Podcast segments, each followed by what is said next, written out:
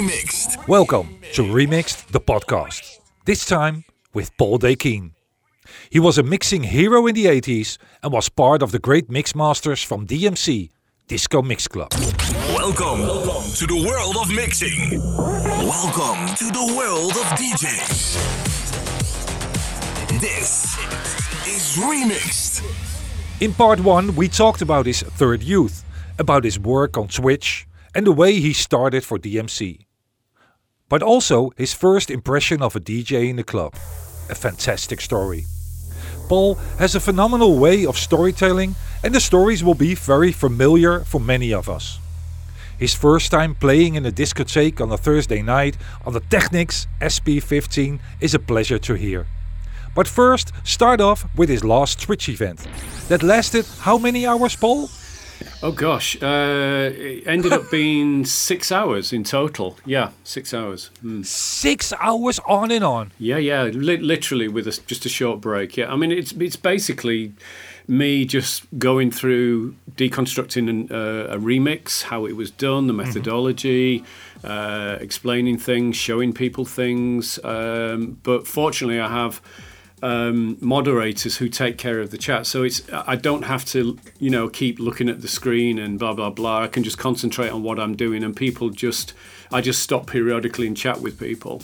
But in the you know most of most of the time I have moderators who look after the chat, so they can take care of everything. So it's not too bad, but it, it certainly takes a lot of preparation to do these things. Um, it's not something you can just uh, you, oh, hey, I'm going to do this tomorrow. You have to prepare a lot. You know what you're going to show people, how you're going to do it, how you will illustrate things, and um, but I like I like to bring people in on this experience, and you know, I mean, it, it, it was a good audience. I mean, there was probably two, over 200 people turned up for the event through the six hours, and I, I, I think there was a, an average of about 40 people on all the time watching. So Wow. Uh, yeah, it's uh, it's not. I'm, I like to teach. I like to show people things. But what I try and do is show the kind of um, I don't know how how would you say it. not you know how how to use a plugin or how to use a compressor. It's more about the the the the raison d'être, the the methodology, the ethos behind the why. You know, from a blank page, how do you do something? Why do you do it? You know, the ideas, the creativity, not what uh, you know how to use a compressor or whatever. You know. Yeah, you're not giving a, lesson in uh, in how to work with Ableton. You you you give more lessons uh, like to use your creativity yeah. and that sort of thing. But yeah. it's it's most of the time it's already it's all uh, it's always creativity that's the main um, uh, problem but it's the main thing as well. Uh, the, the, difference, uh, everyone can have a very good uh, equipment or a very good gear at home, yeah. but it's still depending on your own uh, creativity. Yes, of course. Yeah, yeah. You have to, you know, yeah. I mean, there's so much drag and drop, preset this, you know, beat grid that uh, these days, and everything just sounds some somewhat. a lot of things sounds very homogenized and very uh, you know, the whole drag and drop scenario and the, the easy, fast way of, you know, do a track in a few hours. Whereas I, am kind of from the old school, so it's a different methodology. yeah. But how, uh, Paul Dakeyne, I was Googling your name because I already had a, a lot of music from you from the, the, the 80s or the 90s. Mm. But now I was Googling you and I see so many things on Mixcloud. I see a lot of uh, Paul Dakeyne on YouTube. Mm. It's like you're, you're in your third youth and mm. you're still the enthusiasm you still have right mm. now mm. that's um, that's mighty it's incredible Thank you. Yeah, I mean, I, I definitely feel like this is a version. You've really hit the nail on the head there, Harold.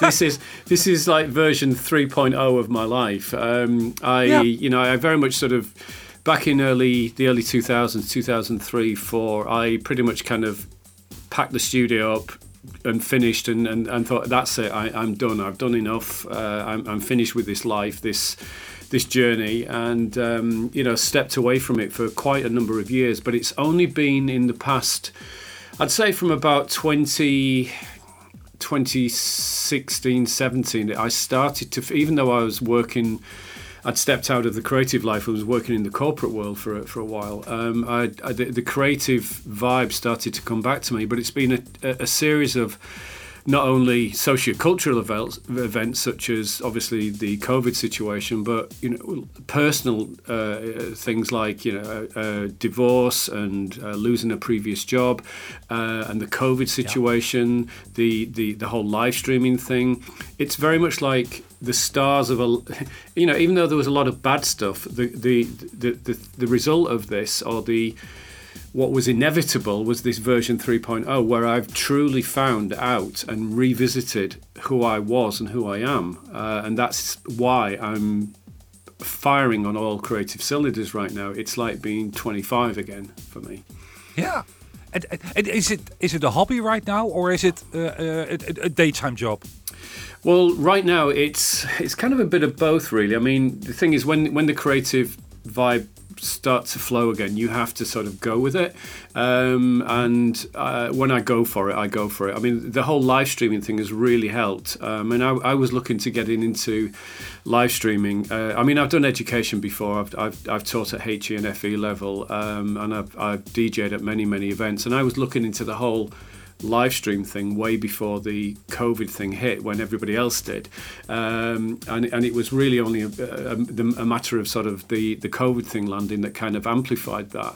Um, but the jumping back into DJing on Twitch, because I mean, I wasn't being booked as a DJ. I, I was, I've always been primarily known as, I, I think, 70% of my kind of public, uh, well, I'd say professional recognition from my peers and people who followed my work has been for me as a remixer and as a, as a producer.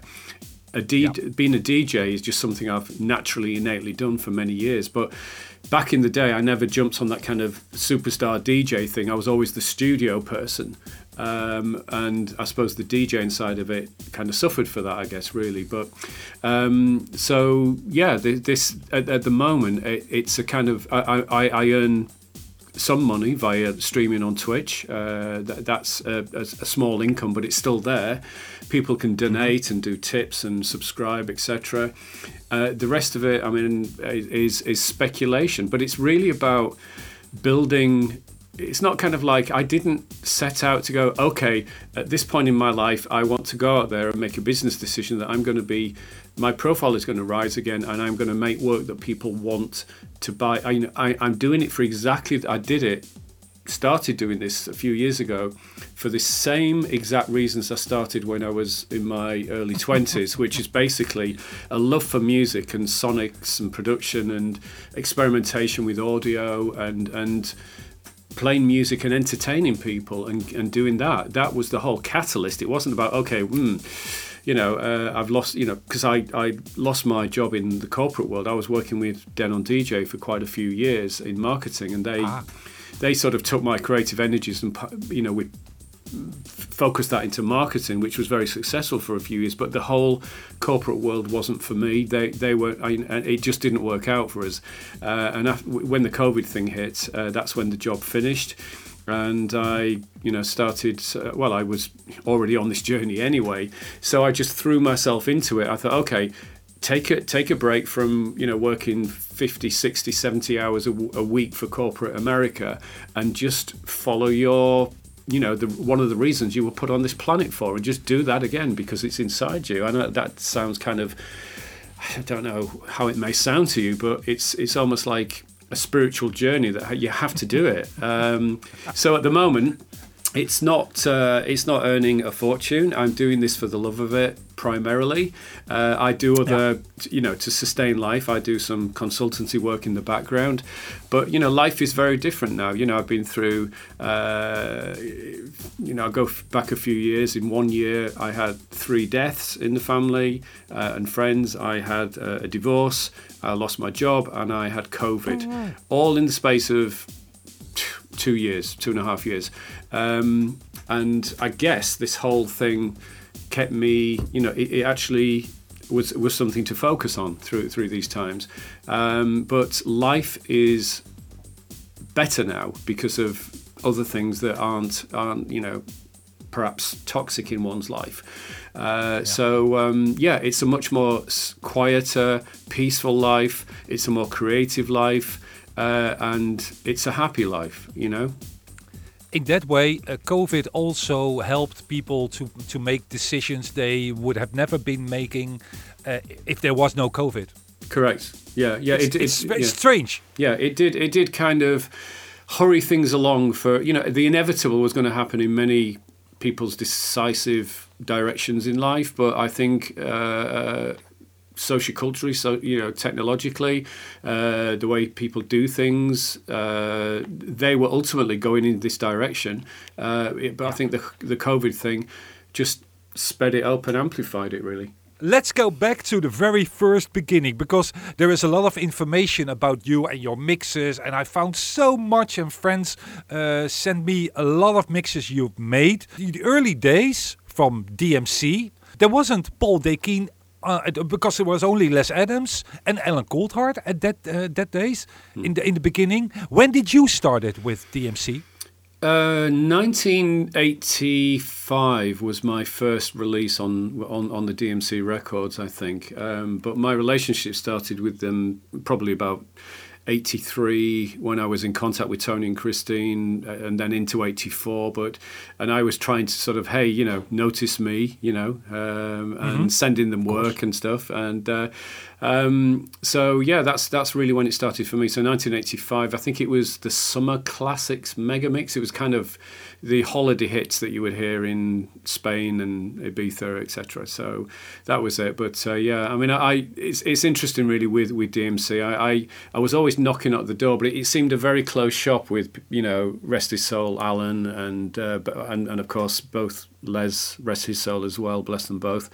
Um, but uh, you know, I I to sort I kind of made my own noise as well to really get uh, DMC to notice me. I began to send mixes off to uh, a DJ called Bruno Brooks, who had the Drive Time show, the biggest listened to show, listenership show on BBC Radio One. Good afternoon, it's exactly 5 o'clock, and this is Bruno Brooks here in London with the brand new Top 40. Our link with Gallup headquarters tells us the news as it comes in minute by minute. and uh, he picked up on some of my mixes, and I think that kind of helped DMC go, hmm, this guy's doing something. Let's take a little bit more notice. So, you know, I was very keen and ve- very ambitious when I was younger to get my name around. Because of course it was very difficult in those days. You know, there was no internet. There's, you know, you you were geographically restricted wherever you were. So you know you had to really shout and but the, the thing for me harold was that it was my work that i wanted to speak for me not my you know personality or any other attribute it, it's it was the work that had to speak for, and, and, it, and you know that's what it had to do in those days so yeah they the bbc radio 1 started playing my mixes and i went to a few dmc competitions entered them but i was never a a DJ in, in the kind of scratch territory, uh, like uh, my peers and dear friend like Chad Jackson, etc. Uh, I, I was more of DMC saw that I was more of a producer, and you know I was I was the kind of programmer and assembler of music rather than scratch and scratch and cut kind of thing, uh, and that's what they recognised. Um, and eventually they made me an offer, and I left my uh, home city uh, in the north of England. I, I moved down to uh, the the south near London, where DMC was, and you know that's when I began to work at the DMC studios, uh, and I lived down south full time, and I stayed in in and around London for about eighteen years from there on. Aha. So, but but DMC was the reason that you left. Yeah, but I That, mean, that I- you went to South London. Yes, indeed. Yeah, I mean, I, I was I, I was a DJ playing resident DJ playing three nights a week in a, in a the main club in in the in the uh, in the city. Uh, it was a east, a coast, east east coast of UK, uh, a city called Hull, H U L L, and uh, yeah, I was just playing three times a week there. But after after every gig, um, I mean, normally the rock and roll thing is to uh, hang out, go to parties, and do all the things that that can be uh, distracting at a certain age. But quite often, more often than not, I would, as soon as the doors close, I would start practicing my mixes and do tape edit mixes and start to build up my craft with the equipment that I had there, and that led to um, you know me, me being able to afford certain gear that would re- because I was so committed to my art form, um, and I and th- that was really what DMC noticed as well, and and they said, well, okay, look, come down here and do it full time, and it's all yours, you know, take it. So that's, I mean, what are you going to do? That's it was like the offer of a lifetime because in those days as well, there was a lo- there was a, the geographical thing. You had to be in or near London to get anywhere in the business. And this is one of the things that Tony Prince was phenomenally good at is actually networking and communicating with the industry and building up a network of uh, contacts. And it was vitally important that um, you know to be in that physical location. I mean, many times Tony would come in the studio and say, "Hey, Paul, we there's a launch party from some new album and new artist in so and so club in London." I'm like, "Tony, I'm I'm busy in the studio." And I'm, I'm, he said, "No, no, no, you must come. People need to see your face. You need to connect with the oh. people. You need to connect with." You know the the guys who are in packing of the records and the guys who are signing the remixes and promoting the records because these are the people you're going to be doing business with in the future. So, you know, he was very good at that and he would drag me out of the studio and make me be social, which which I was you know, dead against. But um, anyway, so but it paid off because obviously you then become part you you, you the names uh, become familiar. You you become known and recognised, and and that's you you you, you become a, a an asset to uh, the industry for a while. So. Yeah, I, I hear two things there are that, that surprise me. That's one is uh, that networking from Tony Prince. Uh, if you're a DJ at that at that time and you're especially uh, producing or net for DJing at home, so making rigs, remixes or producing, so th- those kind of people, like I was at that, that time, exactly the same. I never went out. Yeah, I just went out to see other DJs. I went to see Peter Slaghuis live in, in in his discotheque, but I never. It, it took. It, I I, uh, I had to become uh, 21 to see girls because I, I was only busy doing the music. And the other thing is commitment. If you're, s- y- y- y- y- uh, uh, but Paul Dakeyne is for me commitment in music, commitment in making remixes, hundreds of remixes in, in the, the 80s, but you're still you have a commitment to do uh, those sort of things. So when Tony asked you to go join a party, I would be uh, a little um, not embarrassed, but a, a little bit. uh, I I would not feel. Um, h- how do I say it in English? I would not feel nice to be and on on that sort of a party when I'm a producer.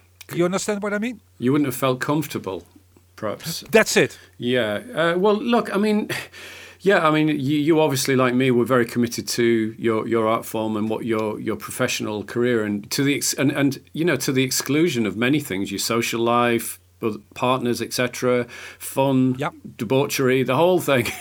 but um, you know, it, I, I, I was just in my mid twenties, and. Um, yeah, I, I, I recognised very quickly that uh, it was good to network and, and have these contacts with people because, you know, the other side of me. I mean, I've I've got two sides. I've always said this to people. I've got two sides. I've got my mother's side. I've got my father's side. My mother's side is the is the reckless, go for it, take a risk, jump off a cliff, challenge, be creative, be on fire. And the other side of me is my father, which is logical, methodical, businesslike, calm, you know, this kind of thing. So the other side, my father's side of me, was rec- recognized that very quickly that I was becoming a product. Uh, you know, I, I, I, and this being a product, you, you, you are the brand, you are the product, you are the person that's making this. And, you know, the, the, I, I, you know, later in life, I became a marketer because, you know, I, I, I was just, I, I was always either presenting myself, what I do, or representing a product or something.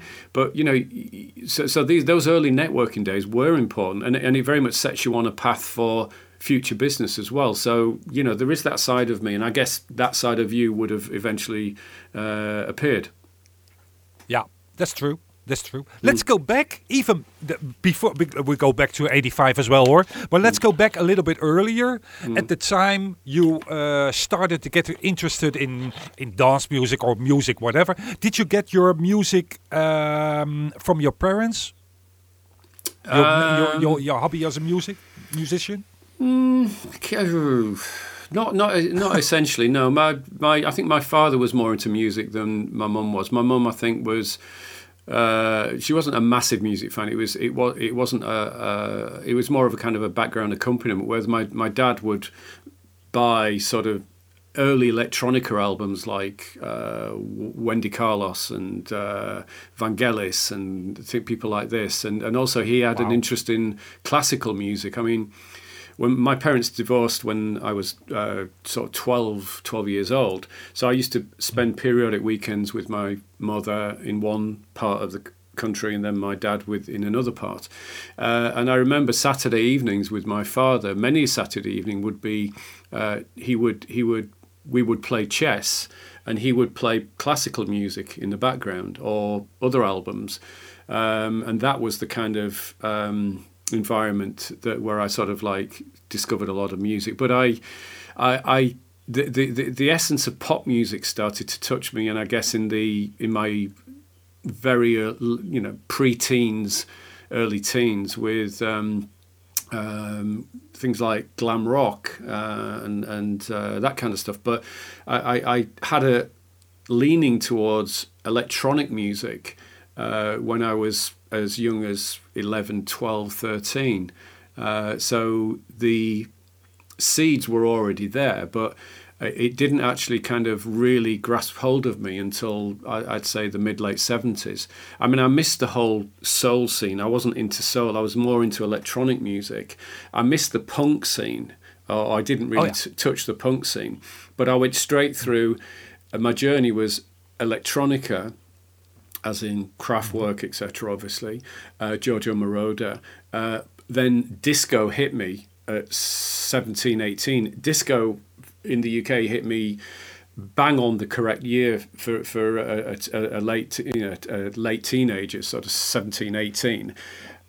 Mm-hmm. Um, and wow. you, you, know, leaving school, getting your first job, uh, and the whole disco thing happened. So for me, it was electronic music, disco, uh, and then straight into, I guess, what you would say, new romantic, electronica, that kind of synth pop uh, and yeah. then and, and and and disco, and then house music, dance music, funk, house music, all that kind of stuff happened. So um, I mean, but the first record I bought was. Uh, a seven-inch, radio, you know, single, which was 1972, which was um, Sparks. Uh, this town ain't big wow. enough. This town ain't big enough for both of us.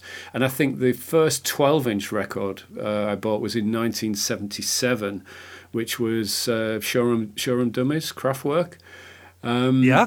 But most of the time in at that period, I was buying albums because 12 inch singles really didn't come into my life until about 78 uh, onwards. Mm-hmm. So, um, but the how music got a hold of me and the DJ inside of me is another well, I'll, I'll answer the question as and when if you ask it. I'm sure you will. Because that's a, yeah, that's another subject. Because uh, okay, uh, we, we, have. Uh, I asked already because of the seven inch and the twelve inch to get a, a period of of life. Because everyone, uh, my first uh, twelve inch was uh, RR Express from Rose Royce, for example, mm. and that was eighty one. Okay, strap yourselves in. This is this is a very long. This is no gonna, problem. This is going to be the longest bit of the interview. Okay, so when I was um, about 16 i in, in between sort of school term I, I used i had a job in a local record shop and i just used to serve behind the counter but the the owner used to pay me with, i used to get paid in um, uh, records, obviously, because and you know I didn't have board to pay or anything. My mother was very supportive, uh, so you know the kind of whole dance music, soul, funk, disco was starting to generate around me around 16, 17 anyway. Um, but by the time I got to 17, I, I already had uh, a, an interest in, in, in, disco music. I mean, I, I, one of the catalysts for me actually was Saturday Night Fever. The whole essence of that, you know, I mean, when Saturday Night Fever was released, I, I was, you know, I wasn't legally allowed to go in, in to see it. I was underage. Um, but my father snuck me in anyway. So, uh, so that very much sort of caught my imagination. But you know, I was just leaving school. Uh, I, I, left school at 18. I went to work in a, a, a, a, local company that sold everything from washing machines to uh, hi-fi to electric blankets. You know, I mean, I was it was it was a job. You know, I, I didn't want to something. I didn't want to do the whole university thing. I, I kind of knew that something was going to happen in my life, but I, I, don't suppose I knew what exactly what it was. But I had this massive interest in this music that was happening, this dance music, this disco music, basically. Um, and um, I was, I would even buy, uh, go to the local record shop uh, as well in in the city and buy uh, 12 inch singles and I would play them at family parties you know get together. I'd be sat in the, sat on the floor in, with the with the record player playing all these disco records for, for my family who found it quite amusing. You know one record on one yeah. record off.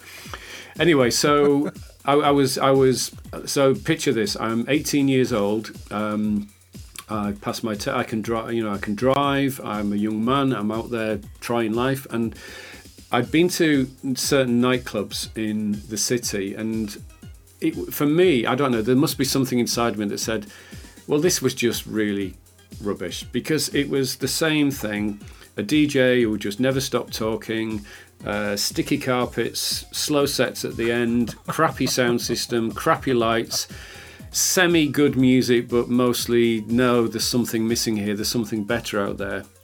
I saw an advert one day and that advert changed my life. Uh, it was in a local newspaper, um, and it was for a, a, new club that was opening in the city of Leeds in uh, in England, which I'm probably have heard of. Leeds is as is, is close to Manchester in, in status as mm-hmm. regards musicality and cosmopolitan people.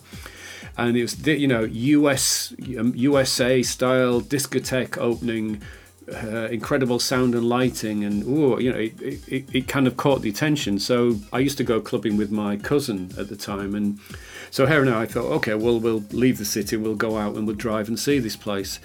And this this nightclub was called the Warehouse uh, in Leeds, and uh, I'd never seen anything like it. As you drove up to this club, there was a queue of people outside, and it was like you've seen the. Um, uh, was I think it's the RCA Disco record label where you've got like a nightclub and there's people queuing up outside and they're all wearing you know disco clothes and all looking beautiful and glamorous.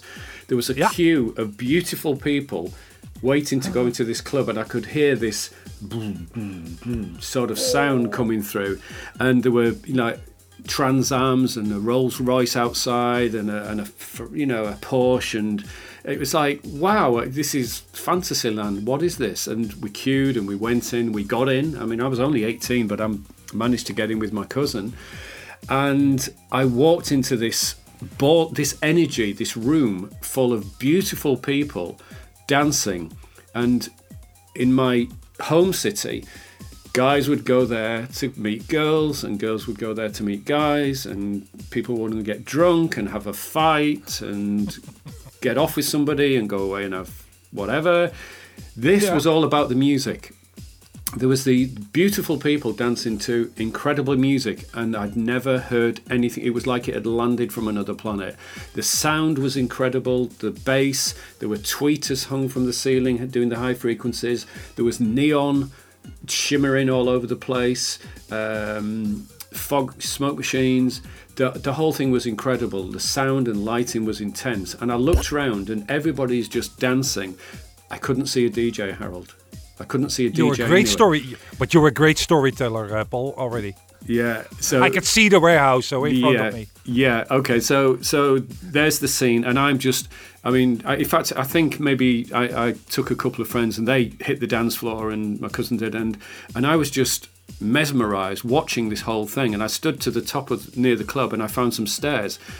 Uh, and, I, and I kind of I thought, well, where's the music coming from? But the thing was, not only was this music not uh, you know alien to me, I'd never heard it before. This energy, this pounding rhythm and strings and orchestra and sexy vocals and hooks and choruses and cowbells.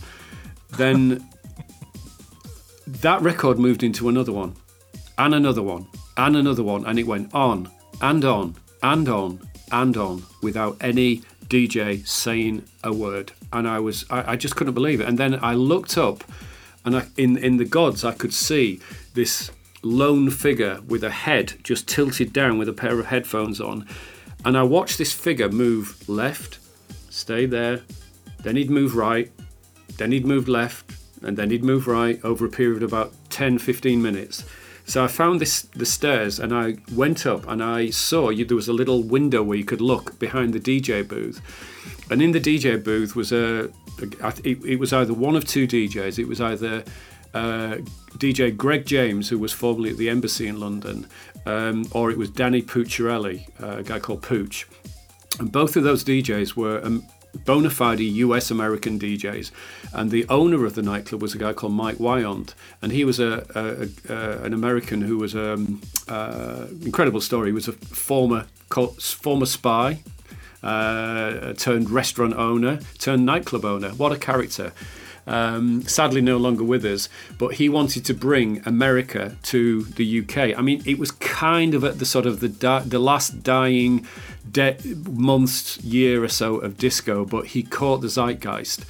Uh, of that moment. I mean, this is the same club that that um, Soft Cell, Marc Almond and Soft Cell were launched, and you know Marc Almond was the co- the hat check girl, you know that kind of thing. Yeah, it was an incredible club. Uh, anyway, so I saw, I watched this DJ, and at one point he moved from, he took the intro from um, "Don't Stop Till You Get Enough" with that doom doom doom doom doom doom yeah. doom doom and then he'd move over to the deck, dun dun dun and then he moved over to dun dun and he kept this thing going for about two minutes, and the crowd were just and he and then he let it drop. And I think that was it. That was me done. That was the that was the next 30, 40 years of my life in the camp. Oh. Uh, and I just watched this guy move and, and mix this music, and I was absolutely mesmerized. I thought, this is what I want to do. I want to do this. So anyway, I I actually went to speak with him and had a few words, but then I went down and enjoyed the rest of the night. And being on that dance floor in that energy, it was like being on an alien planet, and nothing could prepare you for it. It was incredible. Uh, from that moment, I was hooked, and I went back. And then a few days later, I went to a local electrical retailer and I bought two record decks and a very cheap mixer. And the record decks, Harold, were rubber band. They they had a rubber band. There was no, you know, I mean, I, I didn't know about mixing. I didn't know about Technics decks. I, I just bought two very bad decks and a mixer, a simple mixer. Yeah. And uh, so, and I literally was one one of the first bedroom DJs, I guess, because I set it up in my bedroom. And this is 1979. 1980, uh, and lit- literally taught myself how to mix. And I would speed up and slow down the record with my fingers to to get the the you know the pitch adjustment, and began to there were you know because obviously there was no mixing was just it, it, it, was it was kind of a thing that came from America, and it was so there was only possibly a tiny handful people like Froggy uh, who I think uh, Simon Harris mentioned. Uh, probably yeah. a tiny handful of DJs who were actually doing this kind of stuff uh, down down in London. But I didn't know anybody. There was no internet. There's no books that tells you how to do this. There was no articles. So it was teach yourself. So I began to teach myself how to mix, and it was very messy and very clunky. So that was my catalyst to where you know to, to the, the the epiphany that that put me in that direction. And I suppose the, the, I said the, ne- the next part of the story uh, is, which we can cover if you'd like to, is um, you know how I got and became a DJ from that point. But that's that's the epiphany moment. yeah, but the, the, the way you describe that, that situation in the warehouse, it's so familiar with, uh, I think, many DJs who are uh, always had uh, their first experience. Mm. I had, the, it's almost comparable to yours because mm. Uh, if, if I tell you my experience, uh, at that time uh, we had a discotheque called the Marathon in The Hague, it mm. was, mm. and there was a DJ who was there in, I was there at 84 84, 85, mm. and he was mixing. Uh, he he played a record called uh, Colonel Abrams and Trapped, mm. but Trapped had a B side with an acapella, but mm. also the dub version. Mm. And what he was doing, uh, his name was called Eric Benjamin, mm. and he was uh, he was uh, playing like you said, uh, "Don't Stop Till You Get Enough," but then he was playing Trapped. He was playing the vocal version, and then yeah. from one bit to another, he was playing the the dub version, it, it, it, it went it, it, it was it was uh, something that I didn't recognize because I didn't hear it. Hmm. But then I heard just the a cappella, and then I heard just the the, the dub version and the, the vocal version. I had no idea which record, the left one or the right one, was playing because he was playing the whole time. He was mixing the whole time. So I was like you had with uh, the the DJ in the, the warehouse. I was totally blown blown blown away, and I thought I want to do that. But but Yeah. your your story is much better. And you you you tell it much better in English. So it's it's it's the same it's the same story, just a different country and a few years earlier. But I, you know the the the, the you know the, the passion is there anyway. I, I can hear it in your voice, so that's good. yeah. But then then you started mixing at home, and then uh, you but you had uh, on your first decks. Uh, were the- was there a pitch control already or not? No, as I said, there were just basically uh, decks that were just run with a rubber band motor with a rubber band around the spindle, and um, it's 40, 45 or 33 RPM, and that was it. So that's why I had to change the pitch of the record uh, with my fingers. So I, I'm actually trying to, you know, I'm pushing or pulling back. So, but it Yeah. was that's yeah. So no, no Technics decks for me, not not for a few months.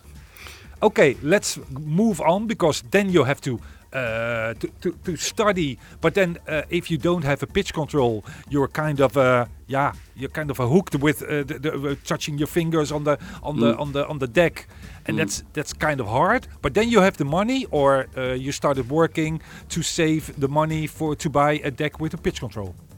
No, absolutely not. No, the way the way it happened was um, it's just the the magical magical uh, series of events. Now the people the people who uh, installed the sound and the lighting for the warehouse.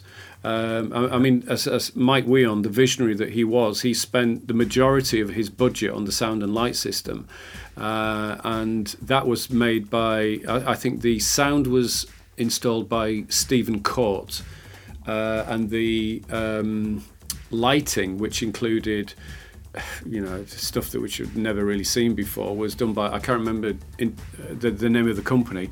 Uh, and anyway, long story shorter, um, that same company um, were involved with another nightclub. Now, a club in the a small market town, a very small market town. Uh, quite a visionary young man who was the family of um, uh, who, who was uh, the son of a family who were basically involved with fairgrounds and travellers and uh, bingo halls and cinemas and things like this. Um, He uh, had this vision to uh, start a nightclub in this small town in uh, a place called Beverley in in Yorkshire in the UK and Beverley is only about 12 miles away from where I was living at the time. And mm-hmm. magically this guy opened a club. And he used exactly this he he'd obviously seen the warehouse as well you know when it first opened in 79 and used the same people to install the se- a similar, in fact, a bigger, a more powerful system, and a bigger, a more intricate lighting system than even the warehouse had. I mean, the thing about the warehouse in Leeds, it had the Leeds crowd. The Leeds crowd were like the trendiest, most knowledgeable, coolest mofos you could imagine. Not so much in my part of the world. It was a bit more of a struggle, but this guy still put made this club. And anyway, so he he made this club and he called it Beverly Hills.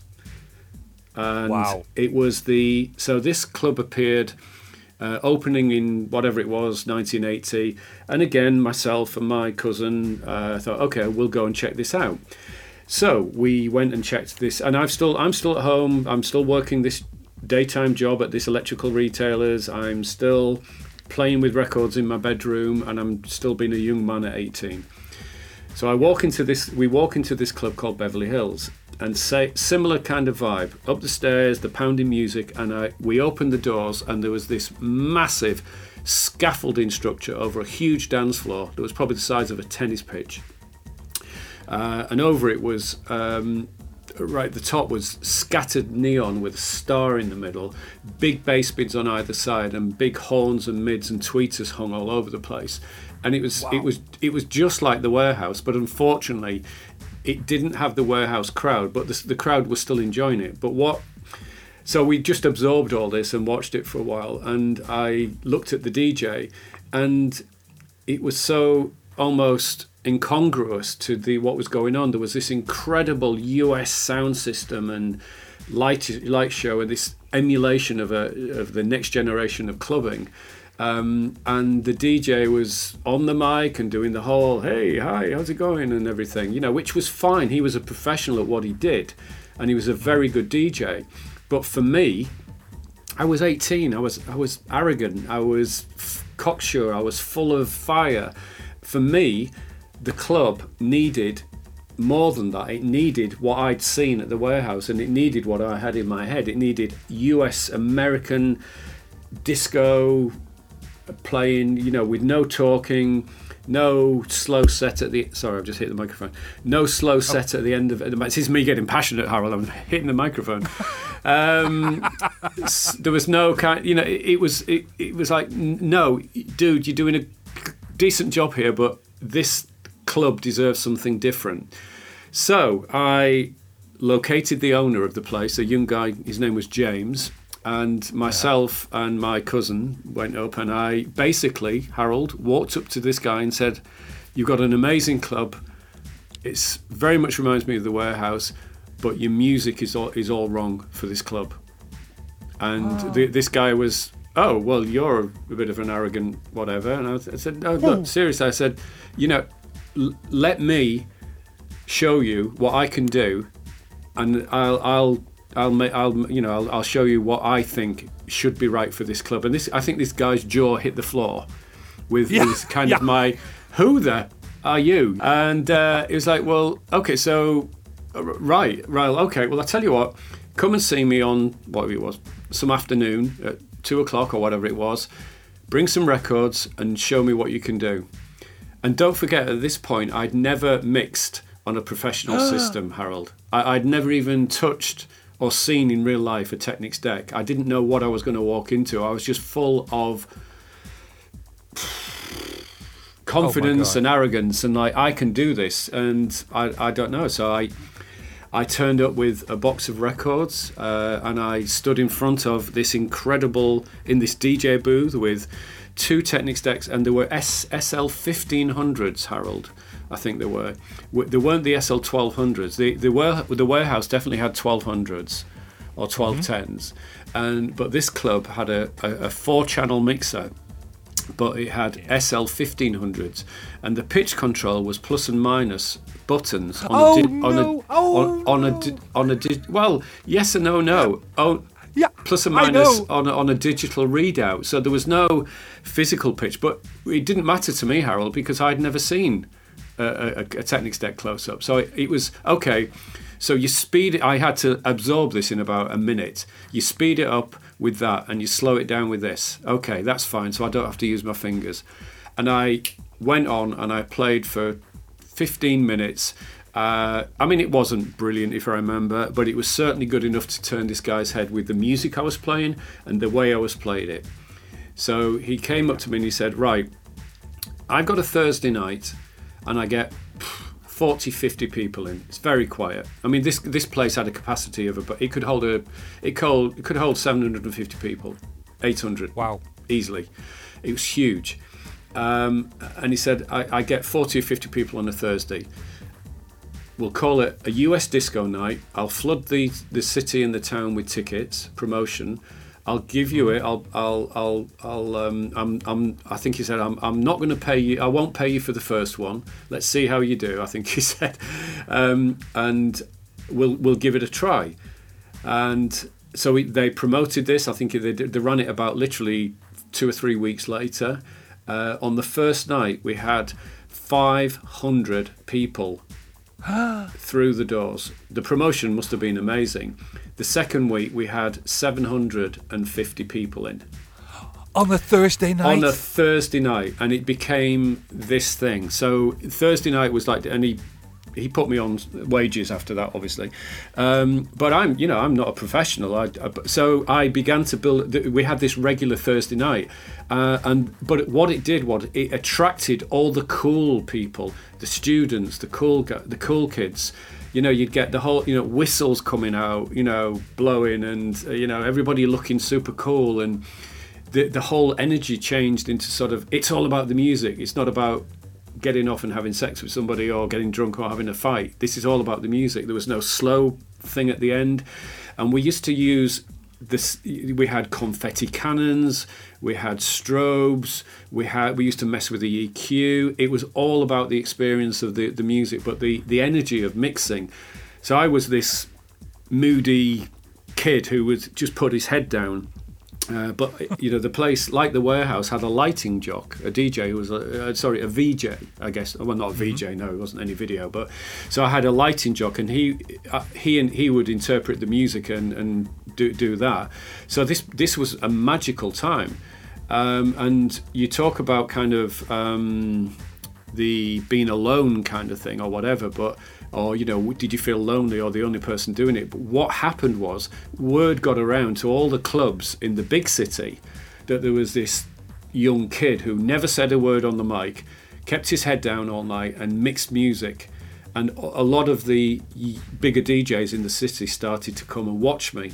I mean i was started doing early cassette mixes on the equipment in beverly hills that's where yeah. i first discovered, you know, the pause button and being able to do things like this. But obviously, uh, getting more money, I became able to buy a few more pieces of equipment to further my career. And by the time I got to the big city with the big club, I was able to afford a reel-to-reel recorder, and that's when I would start to develop my craft. Uh, so that's those are the two big stories, really, Harold. What a what a history! What a story, Paul.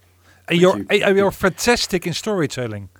Oh, well, it's just it's just speaking serious. From, it's it's thank you. It, it's it's just the passion of the, what was the energy then, and and and how I don't know a sequence of events, the zeitgeist, the time, the way things happen, what's meant to be. But yeah, I mean, yeah, it's it's just it was a magical time, you know.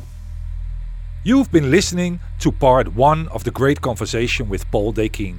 Also enjoy part 2, where you'll hear more about his mixes for Disco Mix Club. Remixed has done so many interviews with great mixers from the past, such as Simon Harris and Mike Platinas. If you understand Dutch, you can hear many interviews with great mixers from Holland as well. It would be an honor if you would follow our page on your podcast channel, so you'll be informed when there will be a new podcast.